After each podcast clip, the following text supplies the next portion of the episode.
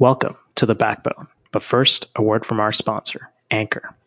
Anchor is a one-stop shop for recording, hosting, and distributing your podcast. Best of all, it's one hundred percent free and ridiculously easy to use.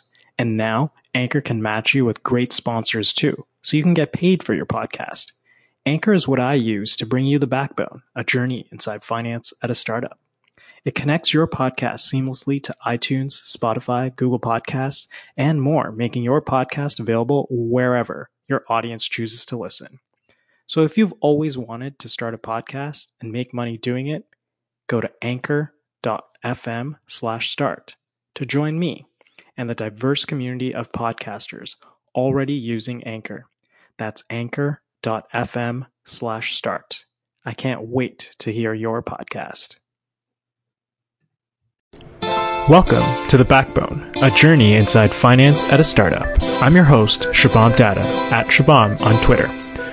On The Backbone, we're obsessed with finance and operations at startups. We take a close look at finance functions within various startup companies by talking to finance leaders that are in there day in and day out. We chat startup finance, metrics, operations, and everything in between.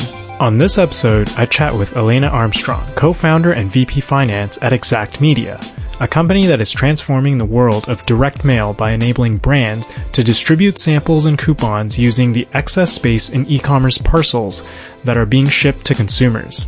Elena is an accountant by training, entrepreneur by choice, and a passionate operations and finance leader. Previously, she led operations and finance at Loose Button, one of the largest beauty subscription services in North America, which was sold in two thousand fifteen. She received her professional training at Ernst and Young, working in the firm's retail, distribution, and manufacturing clients in Canada, Spain, and the Dominican Republic. While at E Y, Elena also received her C P A and C A designations, having graduated with a Bachelor of Commerce and major in economics degrees from the University of Toronto. Let's hear from Elena Armstrong, co-founder and V P Finance at Exact Media.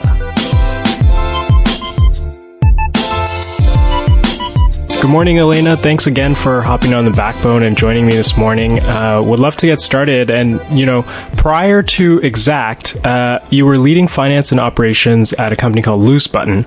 And before that, you were at E Y. So talk to me about your path to tech and startups and how it all began for you.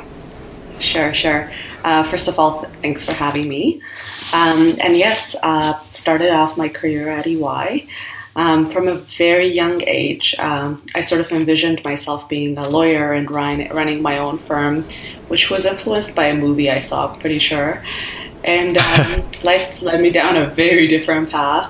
Uh, but I always knew that running my own business was something that was in the future. I, I could see it coming at some point. Uh, so when I was at E Y, I actually volunteered for the two thousand eleven Entrepreneur of the Year Gala. Mm, and cool. At the gala, I reconnected with a friend and um, fellow Rotman um, alumni, and he had joined Loose Button right after graduation. So we got to talking, um, we exchanged contact information and decided to catch up in a couple of months. Mm-hmm. Um, and he told me everything about Loose Button, uh, the subscription business they were running with the Luxbox, and um, how exciting the whole world of the startups was in uh, Toronto. And uh, shortly afterwards, I joined the team in an operations and finance role. Um, it was such a quick transition. I had not been planning to uh, leave my job. It was just very opportunistic. The right thing came up at the right time. And uh, that's sort of how I ended up in the startup world. Great, great. As as you know, many stories you you never really plan to, but you just kind of opportunity comes knocking, and you just find yourself there. Uh, so then, from from um, Loose Button to now Exact, uh, how did that happen? So as we were running uh, the Luxbox, uh, which was uh, which is a subscription business, it's a, mm-hmm. it's an online beauty subscription service for women, and uh, it's very similar to uh, say a magazine subscription, but instead of the magazine, you get uh, a custom box that's curated to your beauty profile. Oh, cool! So we were running this business, and Um, we realized, you know, with scaling and our plans of going international, just the opportunity was not there. And so we sort of did a very risky thing by splitting our team into uh, two parts and one part of our team continued running the Luxbox because it was our lifeline and it's why mm. we were in business to start with. Mm-hmm. And another part of our team started experimenting with new business ideas. So uh, pretty sure we went through two, three, or four different business ideas and pivots. Sure. And Exact was uh, the final one, and the one that we least expected actually to be uh, to be the real business model that um, we we go with. So it did start. It was born out of a necessity to survive, and out of necessity to uh, uh, out of our want to uh, to build a bigger business. Great, great. So now tell me about uh, Exact Media then. What is Exact Media all about? So at Exact, uh, what we do is we help brands get their product samples and other offers in the hands of the right consumers. And we do this by piggybacking off of empty space in e-commerce parcels. Ah, very so, cool. It's like a two-sided marketplace where Exact matches large consumer packaged goods companies like Procter and Gamble, Unilever, Johnson and Johnson with major mm-hmm. e-commerce retailers like Zulily and Gilt, and they reach consumers in their homes. So the simplest example we use very often is um, imagine buying a shirt online and receiving mm-hmm. a sample of laundry detergent in your parcel. Makes so a lot of sense. Mm-hmm. So we give an opportunity for the brands to get their samples to the consumers at their homes where trial rates are much, much higher. Right, right. And, you know, if I buy a, a T-shirt or, or a piece of clothing, I definitely need to wash it at some point. And so uh, definitely makes a lot of sense to add in that uh, detergent as a sample. Much better than, you know, um, having that sample in the grocery store uh, or something like that. So that makes a lot of sense. So that's cool, Exact Media. And now you've kind of been through uh, an exit with Loose Button. So uh, if I I recall correctly, Loose Button was acquired by Topbox in April of twenty fifteen. Tell me about that acquisition process and what it meant for you uh, as you served as the V P of Finance and Operations while you were at uh, Loose Button. Mm-hmm. So it was a, sort of a unique sale where we actually ended up doing an asset sale for the Luxbox assets because at that time Got we it. were already running, running Exact. And uh, April twenty fifteen, we did um, have a sale for the Luxbox line, the Luxbox business line uh, to Topbox. And so the initial stages of the acquisition included a number of meetings between our C E Os had to come to uh, to an agreement of what, what it is that we were actually doing. And at that point, um, we already had the operations of Luxbox and Exact completely separated. So mm-hmm. where I found myself most involved at the earlier stage was ensuring that the terms that they were discussing were favorable for us from a business, financial, and tax perspective. And sure.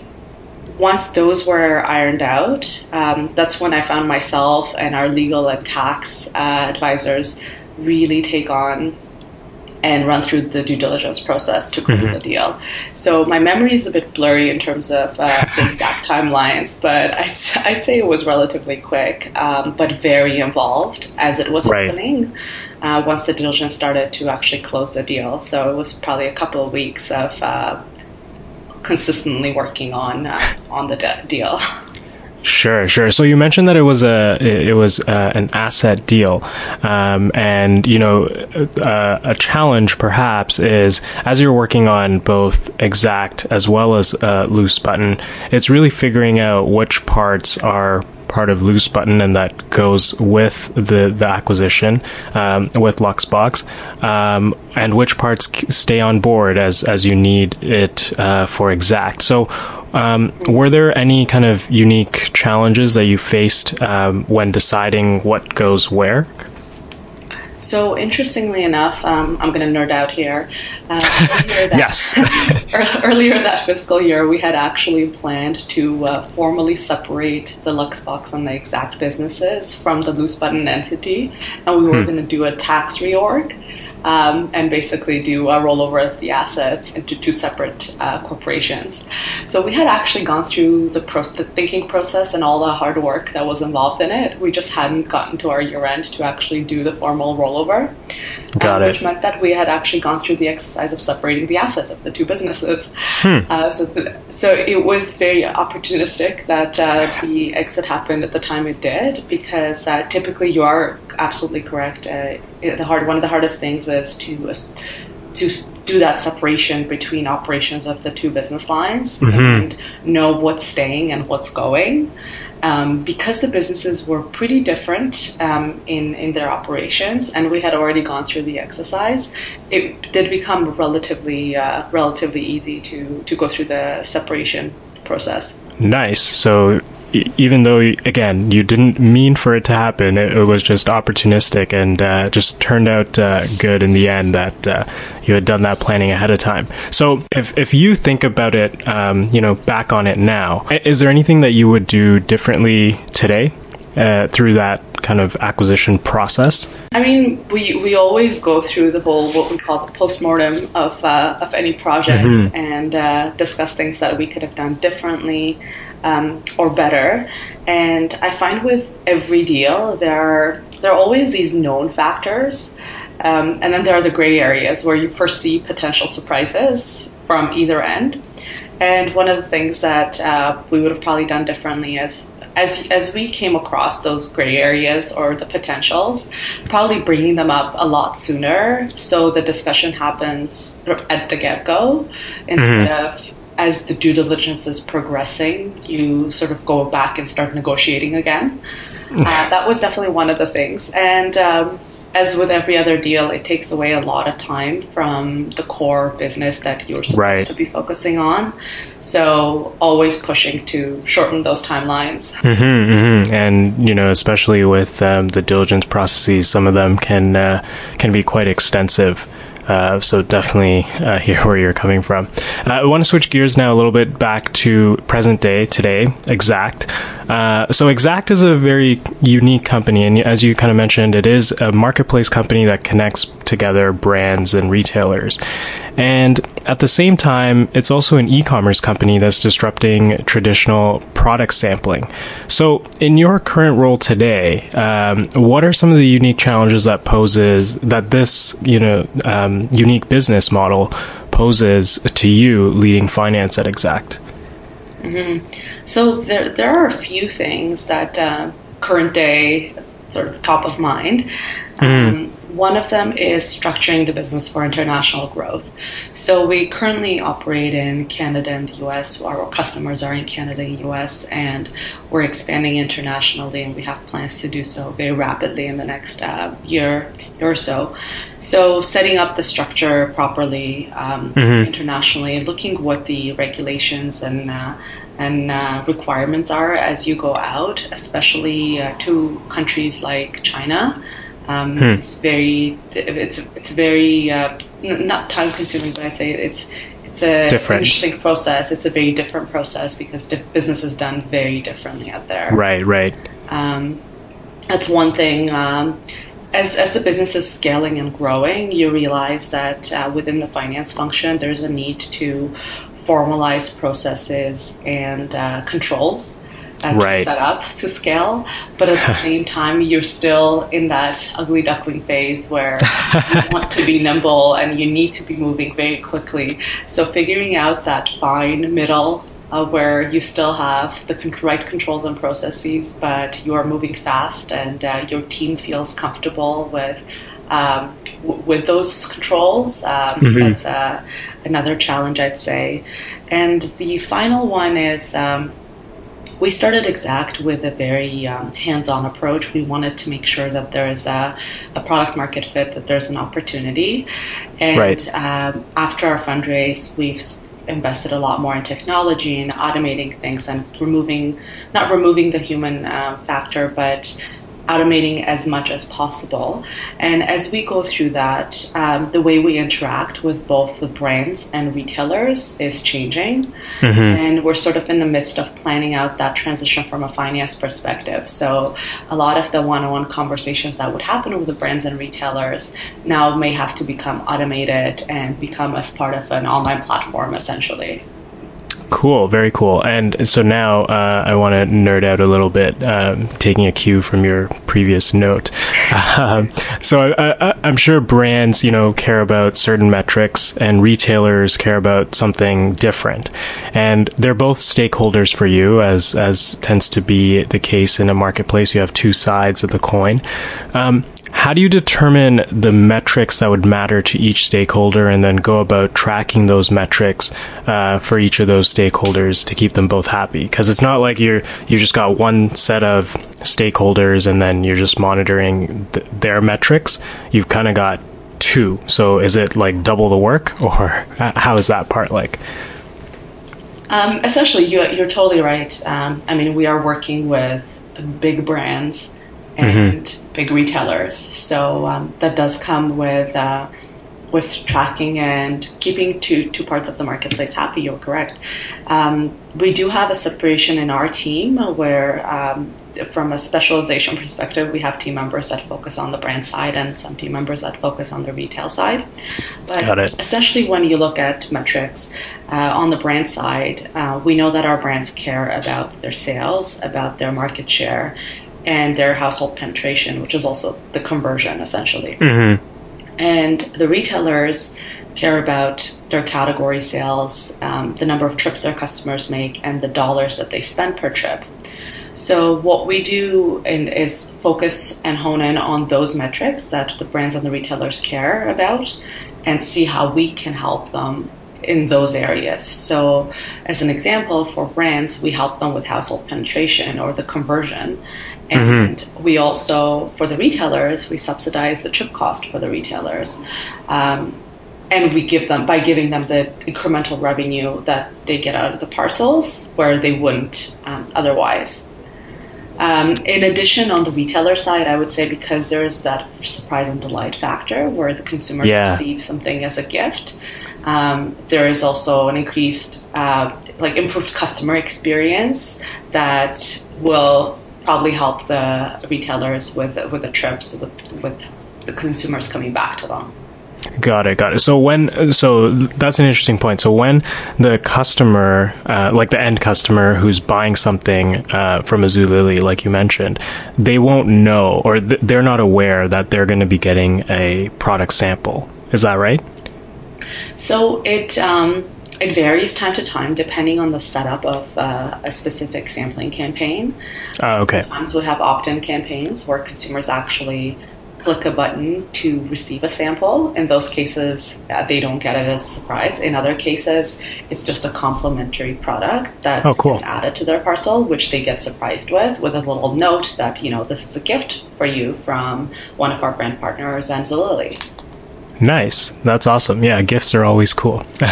So, last question before we hop into a quick fire round. In your opinion, what is the importance of the finance function at an early or growth stage technology company? I'd say one of the biggest differences, and uh, I strongly feel that uh, even bigger companies can uh, can take a bit from this, is that at an early stage um, or at the growth stage, the finance function isn't just that the traditional finance function. Finance wears many, many hats. Right. And you go from the, the traditional finance to operations, H R, legal. You sort of do a little bit of everything, and you have to be very flexible and be willing to learn more about all of those areas as opposed to stepping back and saying, you know, I am focusing on finance. Right. There's just not enough people to go around to do all those other things as well. So it's incredibly important to keep a pulse check on the financial health of the company and make sure, you know, that you have a sufficient runway, that your operations are going well from a financial perspective. But it's also very important to support the business in areas where, you know, you may not have started working with uh, with other professionals, and you need to hop in and help with H R. You need to help with legal and and sort of take that under your uh, umbrella, under your wing. Um, so you kind of end up being a jack of all trades uh, when you're doing finance in a startup, I find. And uh, it's pretty consistent uh, across uh, a lot of my friends who also run finance functions mm-hmm. at different startups. Yeah, this has been become a common theme on, on this show with with guests. Uh, you know, one of the things that, that has emerged is that finance is just more, way more than finance. It often involves operations, and operations is this ambiguous term, but it essentially okay. is a catch-all category for everything else. So, uh, no, it's it's refreshing to hear that again uh, from from your perspective as well. Um, so, what I like to do now is hop into a quickfire round, and the way this works. works is I'll ask you a question and you'll have about ten to fifteen seconds to respond to each. How does that sound? Sounds great. All right, let's do it. So what is your go-to online resource for all things startup finance related? In true millennial fashion, I get news everywhere. I've got a couple of blogs, um, A V C blog, Twitter. Um, I get them everywhere.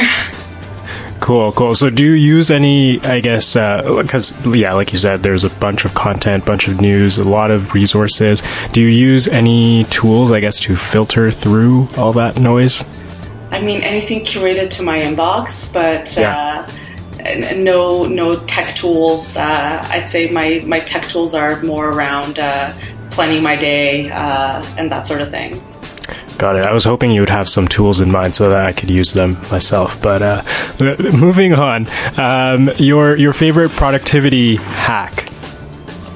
I am a big list person, so okay. Todoist is one of my favorite uh, tools um, to to it pretty much runs my life along with my calendar. Nice. And do you have your Todoist uh, integrate with your calendar so you'll have all the like when you need to do certain things, et cetera? Yes. Awesome. And and last one, one thing you don't leave the office before finishing. I have to check off everything that I did for the day in my Todoist and then plan my Todoist for the next day. Got it, got it. Well, thanks a lot, Elena. I really appreciated the time today, uh, hopping on the, the backbone and chatting with us. Uh, it was really great learning about that, uh, you know, the exit process, what that was all about with uh, uh, Loose Button and Luxbox, and uh, what you're up to now at Exact, uh, you know, making sure uh, a, a marketplace that connects brands and retailers, how you keep both sides of that marketplace happy. Uh, so it was really great chatting with you, and uh, until next time. Have a good one. Thanks so much. Talk to you soon. Bye. Bye.